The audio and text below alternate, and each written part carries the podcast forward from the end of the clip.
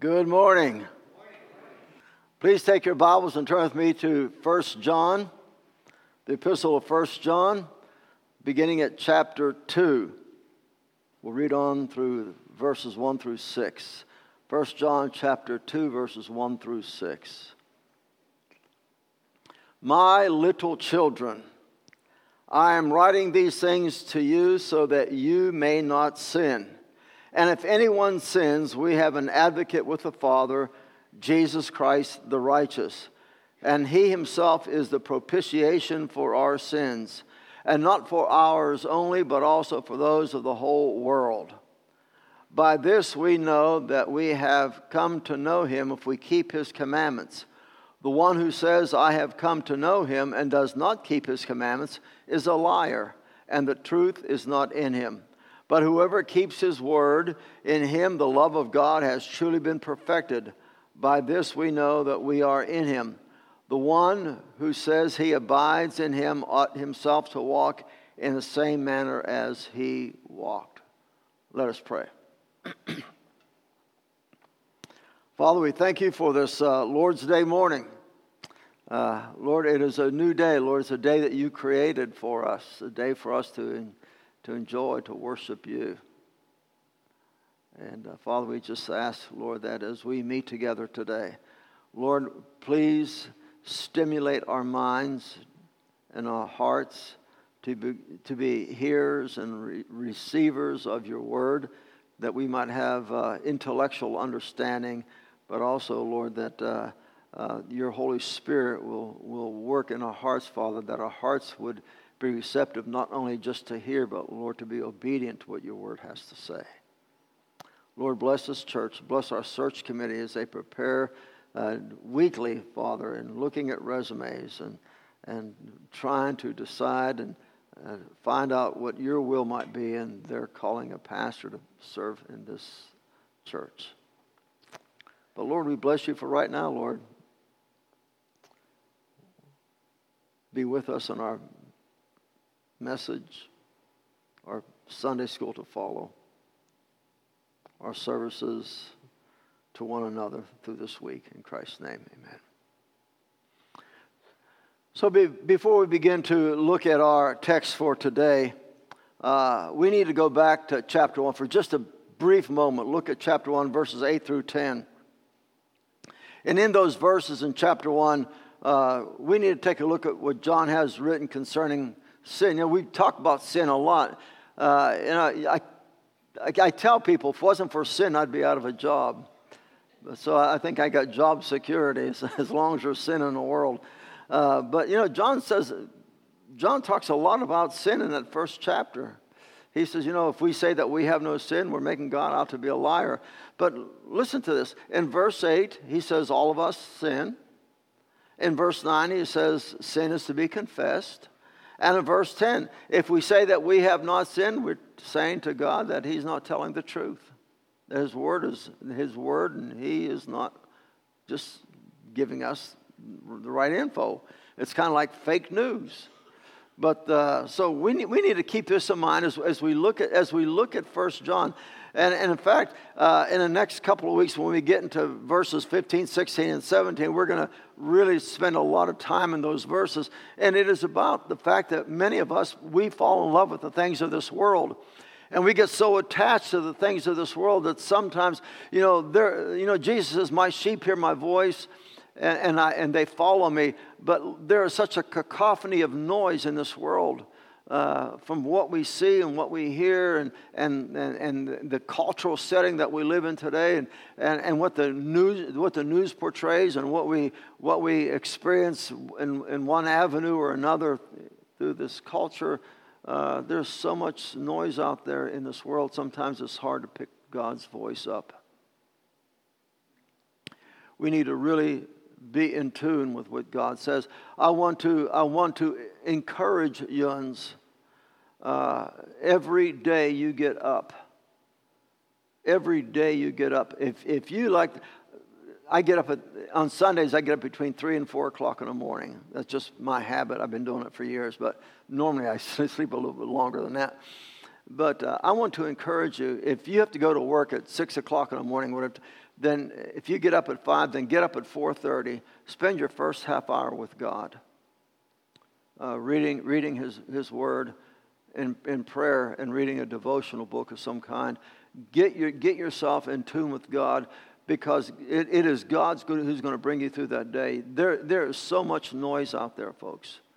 Please understand there's so much noise out there that we need to hear what God has to say to us. So then, keeping the thought about sin in mind, uh, we, we come to our text for today. And look at verse 1 that John is urging us to avoid any occasion to sin. However, he is fully aware, and you are fully aware, that, uh, that, that, there are times we are going to yield to sin. He writes, and, and he says, and if anyone sins, but being honest with ourselves, you know, and I know that we are going to sin. You know, you wake up in the morning, just as sure as you're breathing air, you're going to sin. It's going to happen. So, God, knowing that we're all going to sin, has made a provision for us. Now, we talked a little bit about this last week. God has made a provision for us, and He's given us Jesus Christ. So, John writes in, uh, concerning that that Jesus Christ is the righteous one. So, then, what does John teach us in regard to our sin and Jesus Christ? What happens when we sin? Does God get mad at us? You know, and, and I've, I've heard people say, you know, when I sin, that, that, that God takes a two by four and slams it upside my head. Well, I don't think God really does that. I always would be having knots this big on the side of our heads. Does God really do that? Does God really get mad at us when we sin? Does God punish us when we sin? What does God do when we sin? Well, here's three things that we're told in, in verses 1 and 2. Number one, that Jesus Christ is our advocate. Number two, that Jesus Christ is righteous. And number three, that Jesus Christ is a propitiation for our sins. Now, that, that, that we know for sure. That we know for sure that Jesus Christ is our advocate, that Jesus Christ is righteous, and Jesus Christ is a propitiation for our sins. But I want to focus on, especially this morning, we'll talk about all three of these just briefly, but especially I want to talk more about Jesus being our advocate. I've mentioned to you before about Jesus being our propitiation, and by that I mean that Jesus bore our sins on the cross, and that Jesus also bore his Father's wrath on the cross.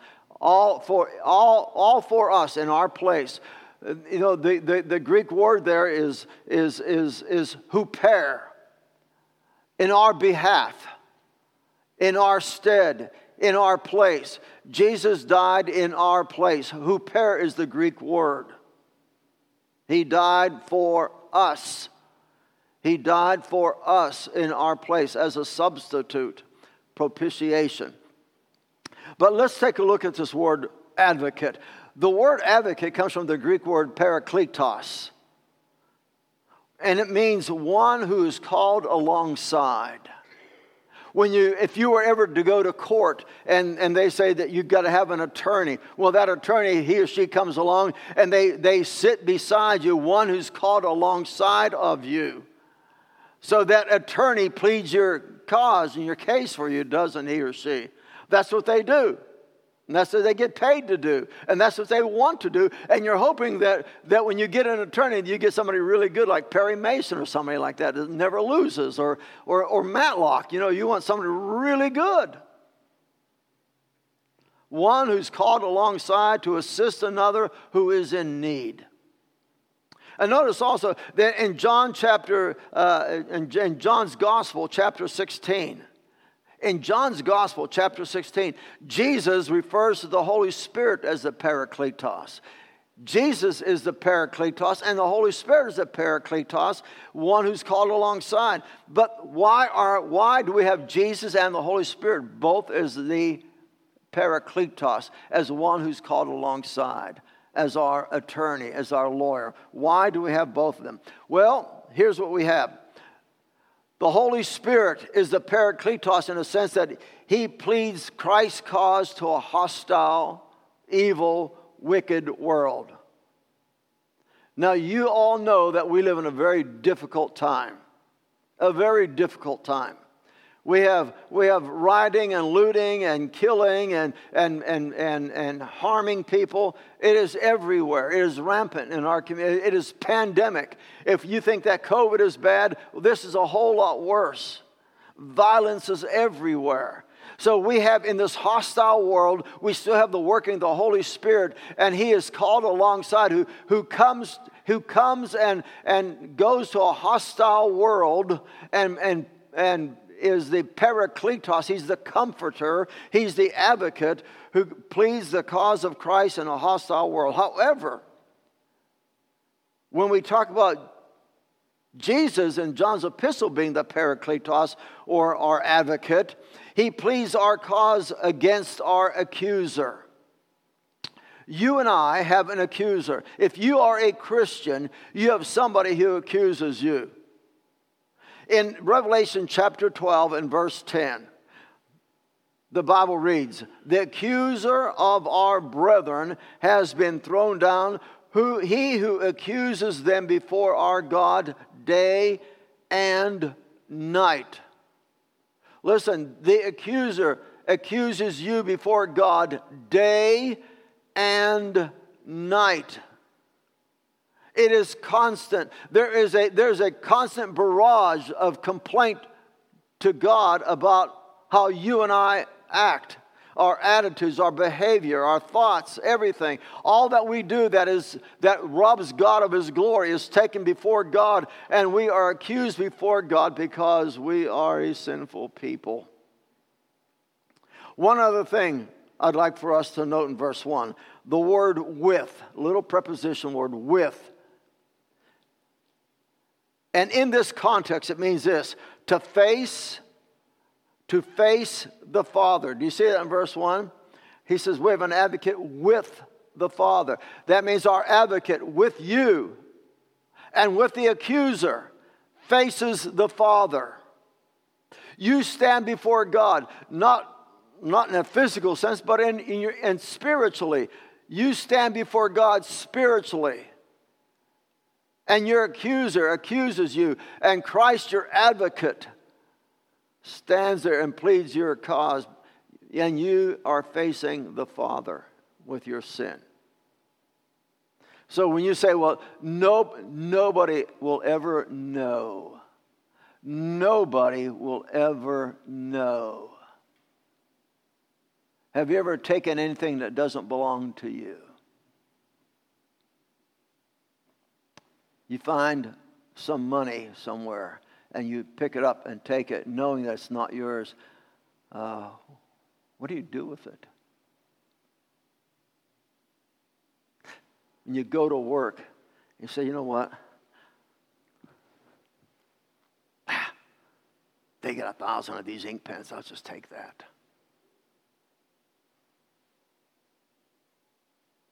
Is that yours? Oh, so, oh, Pastor, come on, it's just so petty. There's nothing petty about taking what does not belong to you. You're robbing God of the glory that is due Him.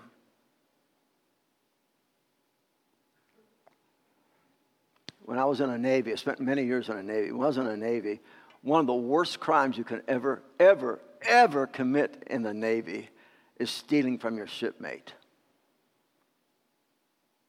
That is, that is the biggest no no in the Navy is stealing something that belongs to your shipmate.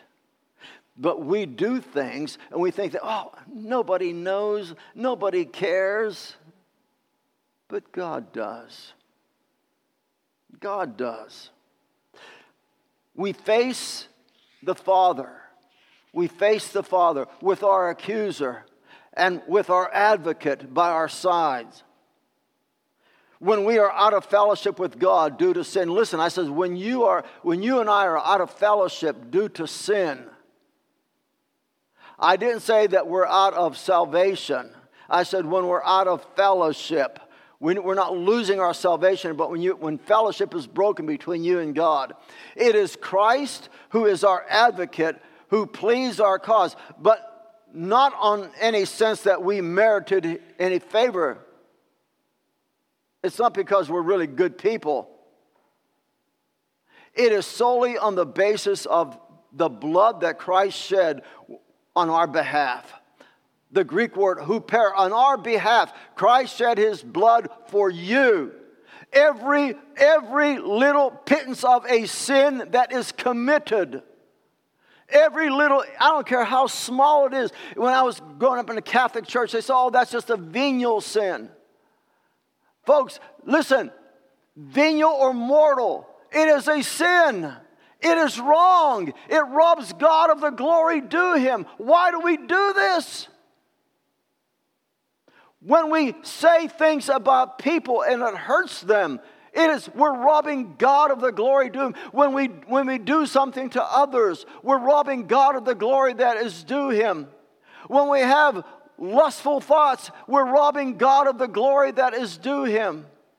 When we tell a lie, we're robbing God of the glory that is due him. When we're angry at somebody, we're robbing God of the glory that is due him. When we're disobedient to our parents, we're robbing God of the glory that is due him. When we take God's name in vain, like OMG, I, I hear that constantly, like it's the new thing, the, the cultural craze, OMG we're robbing God of the glory that is due him. We're robbing God of the glory that is due him. Every time we do even the smallest, the smallest little infraction of sin goes before God, and the accuser accuses you before the Father day and night. I said, Oh, Pastor, aren't you getting a little bit off the deep end? No. No.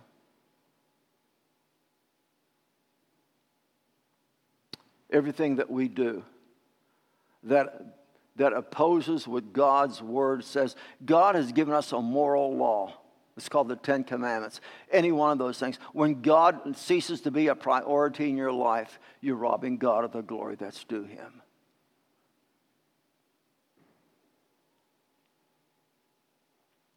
So when, not if, we sin, our advocate, Jesus Christ, faces the Father, and our accuser brings charges against us. Now listen, the charge is never challenged. The charge is never challenged. But Christ, our advocate, acknowledges the sin that we've committed, and it is then determined that our sin, listen, it is determined that ours, as a believer, when you sin, it is then determined that our sin that is the sin of all, of all the believers, has been paid for in the cross of Jesus Christ.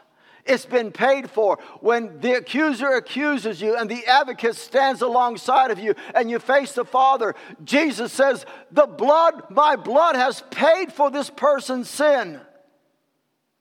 It's been paid for. It's been paid for. The Greek word is huper. I paid for, on behalf of that person, I paid for that sin. I bore it in my body, and God's anger toward that sin was poured out upon me. It's been paid for. I love that verse in the song, that great hymn of the faith that says, My sin, oh, the bliss of this glorious thought. My sin, not in part, but the whole is nailed to the cross, and I bear it no more. Praise the Lord, praise the Lord, O my soul. Friends, listen. Jesus Christ died the death that was both the payment of our sins as well as taking upon himself the anger of the Father towards sin. He's, that's propitiation. And all the while, he did not sin himself. We read in Hebrews 4:15, "For we do not have a high priest who cannot uh, sympathize with our weaknesses, but one who has been tempted in all things as we are yet without sin. I, I, don't, listen, folks, not a person in this world ever has ever lived apart from Jesus Christ who has not sinned. All of us have sinned. We all come short of God's glory, every single one of us. Christ's effective work on the cross is still just as active today as it was 2,000 years ago. So our standing with God is never on the fact that we have not sinned or that we've done more good than bad in our lives. God doesn't say, well, let me see, there's a lot of good here and there's some bad, but there's more good than bad. So I guess no, God doesn't. God doesn't make reservations in glory based on how good you are. Our standing with God is simply based upon one thing and one thing only. Listen, your standing with God is based upon one thing and one thing only. In 1 John 4:10 we read this, "In this is love, not that we listen, not that we loved God, but that he loved us and sent his son to be the propitiation for our sins." You say, Pastor, is this propitiation for everybody? You know, that's a real technical, theological question. Let me be perfectly clear. I'm going to tell you what Charles Haddon Spurgeon said. If Jesus died for you, if he bore your sins, if he took upon him his Father's wrath in your place, then you belong to him.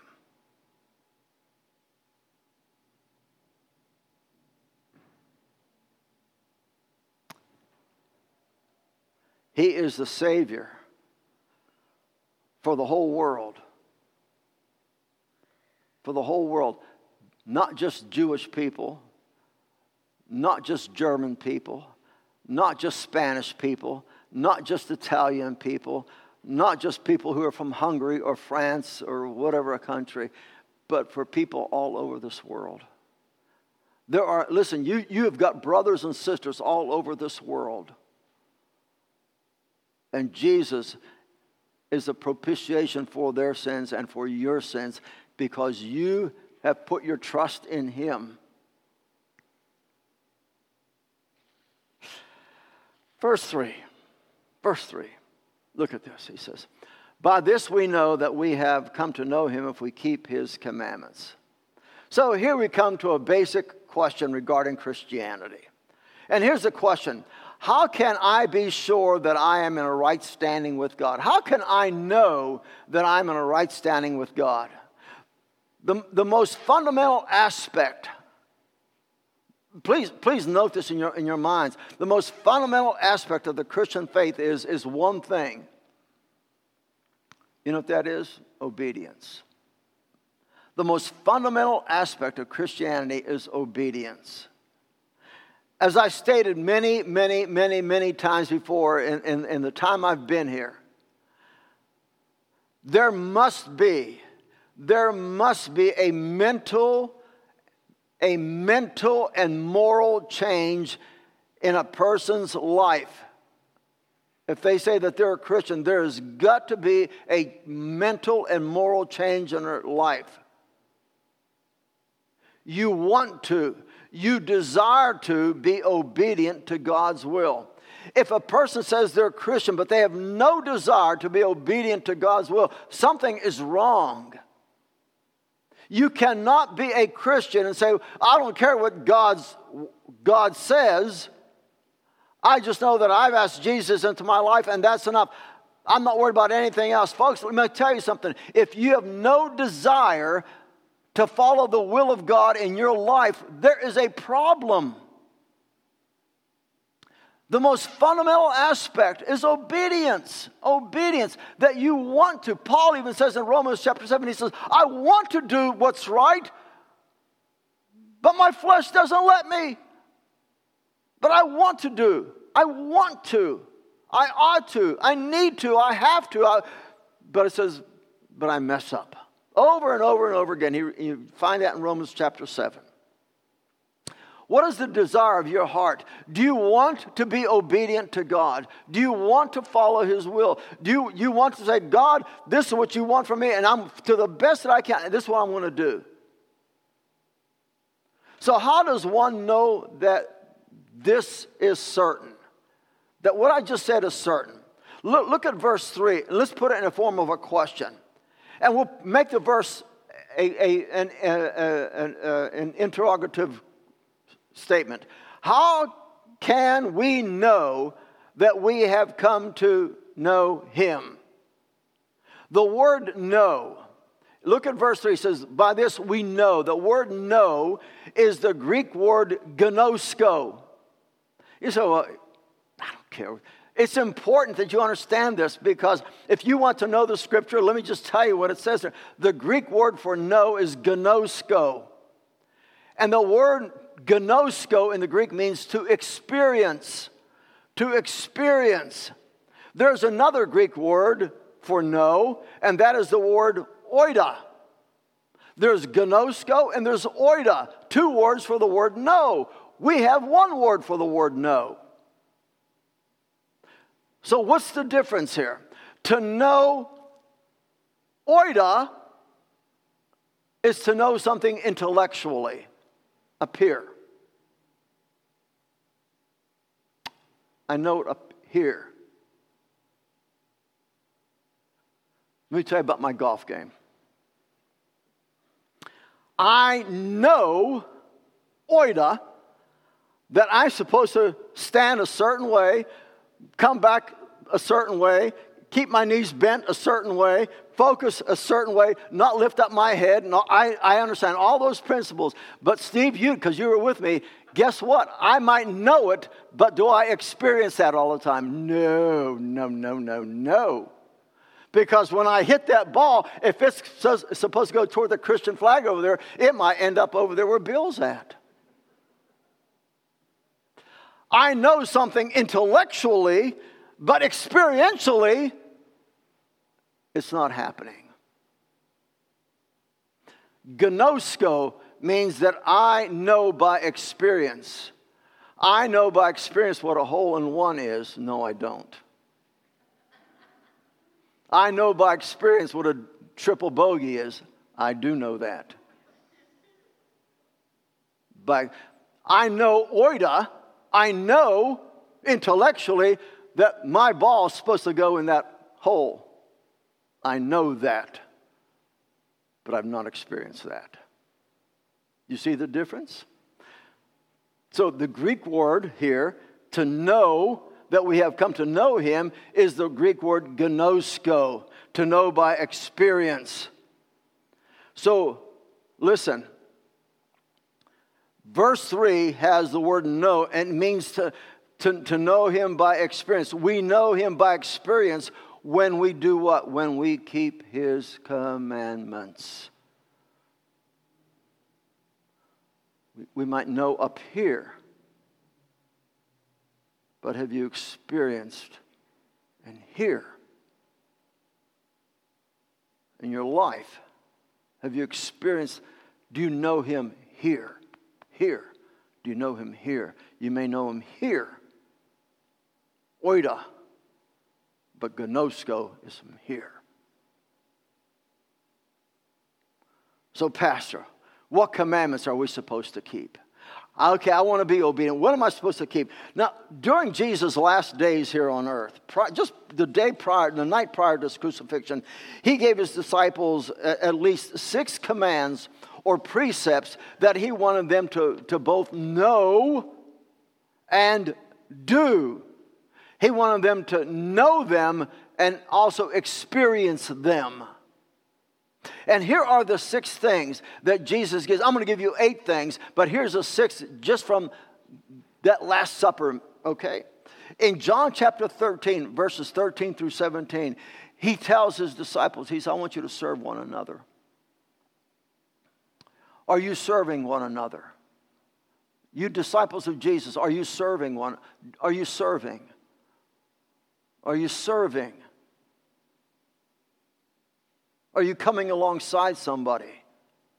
In chapter 13, 34, and 35, he says, Listen, I want you to love one another. Not, not love eros, but love agape.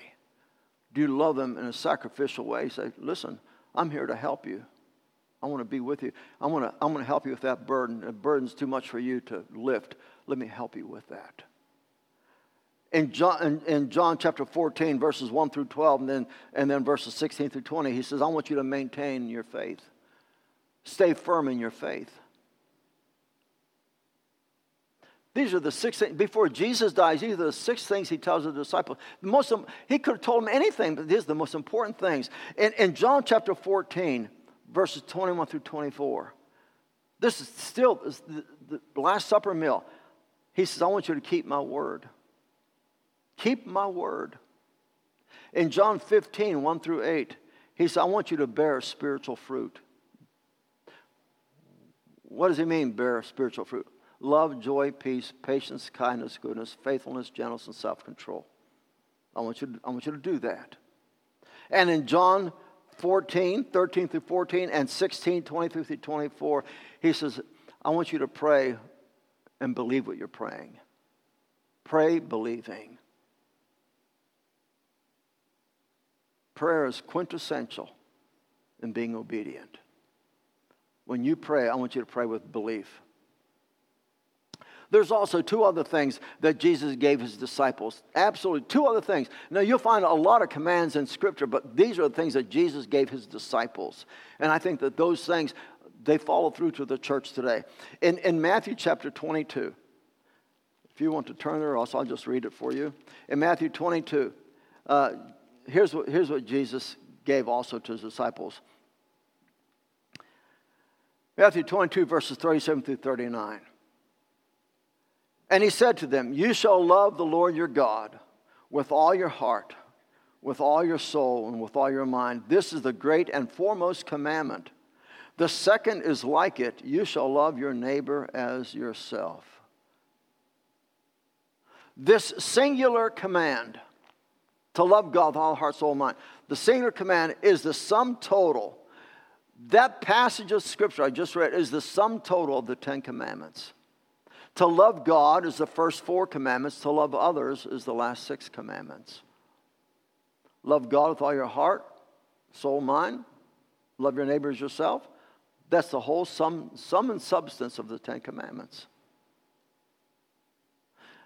But there's one other thing that Jesus gave. And Jesus gave us to his disciples just, just after his crucifixion and he's being ready to be lifted up into glory. But he says in Matthew 28, listen to this, verses 19 and 20. He says, Go, therefore, and make disciples of all nations, baptizing them in the name of the Father and the Son and the Holy Spirit, teaching them to observe all that I've commanded you, and lo, I'm with you always, even to the end of this age.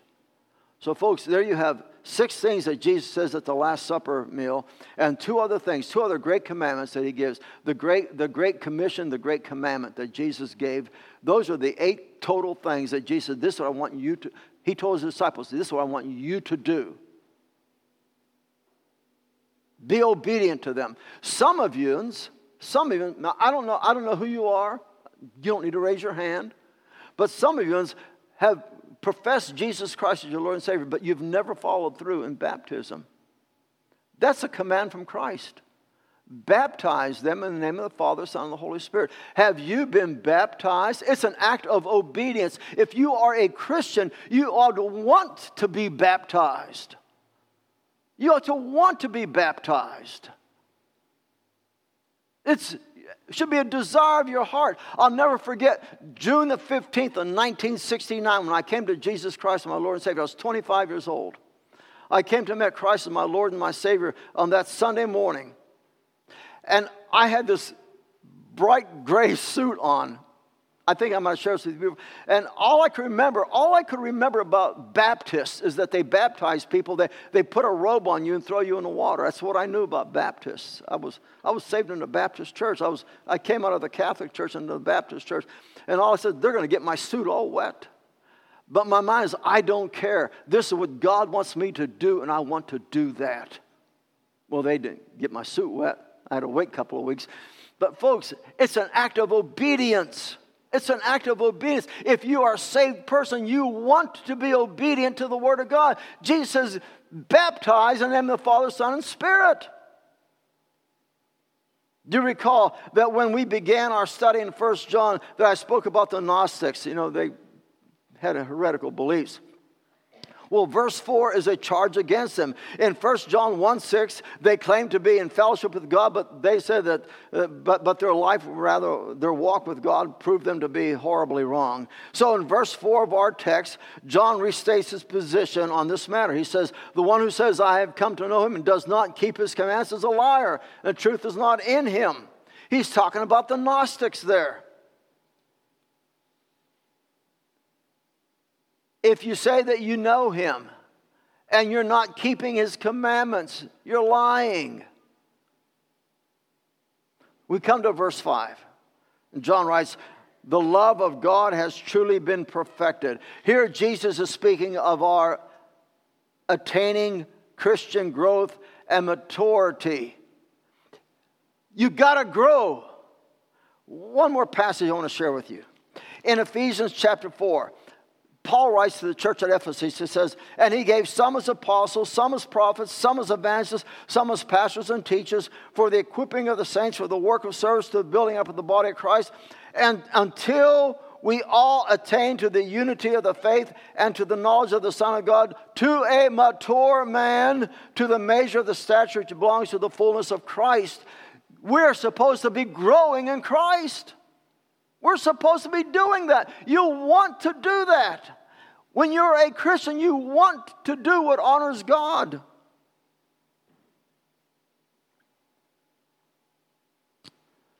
So, in our last, our last verse, the one who says that he abides in him ought himself to walk in the same manner as he walked.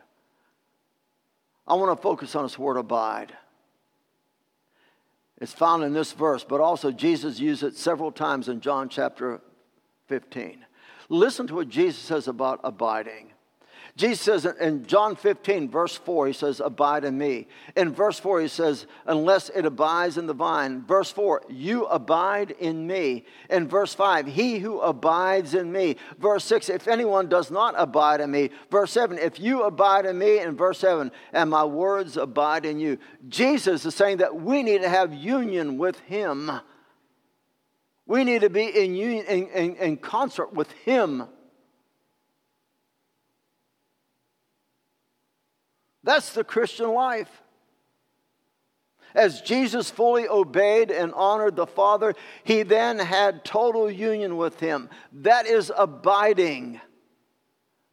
When you honor, when you when you walk with him, when you obey him, when you honor him, you are abiding in him. Shouldn't we as believers settle for nothing less than our abiding, our obedient, our Christian walk with God? That's what it ought to be. I'm not saying that you need to be a Baptist. I'm not saying you got to belong to this church. My friend, you need to belong to the kingdom of God. You want to honor God. You want to do what's right that pleases God.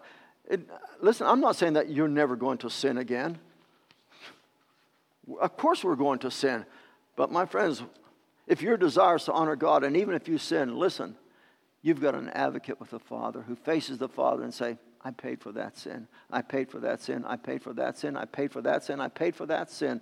My blood is all over this person. I paid for their sin. I ask you this question today Do you know Jesus Christ as your Lord and your Savior? If you don't, He's not your advocate. If you don't, there's no propitiation for your sins. If you don't know him, there's no way you have a right standing with God. If you don't know him, there's no way you'll enter eternal life. And just like Dante says in, in Dante's Inferno, when he looks at the, at the, at the portals of hell, that sign written over the portals of hell says, Abandon all hope, all who enter. Abandon all hope. Abandon all hope. Listen, abandon all hope. Once you enter into portals of hell, all the gospel preaching in the world will not save you. Now is the day for salvation. If Christ, if Christ is not in your life right now, folks, you have this opportunity right now say, Father, because what Jesus Christ did for me, I put my trust into Him. I repent of my sins. I'm coming to Christ by faith, receiving Him as my Lord, my Savior this very day.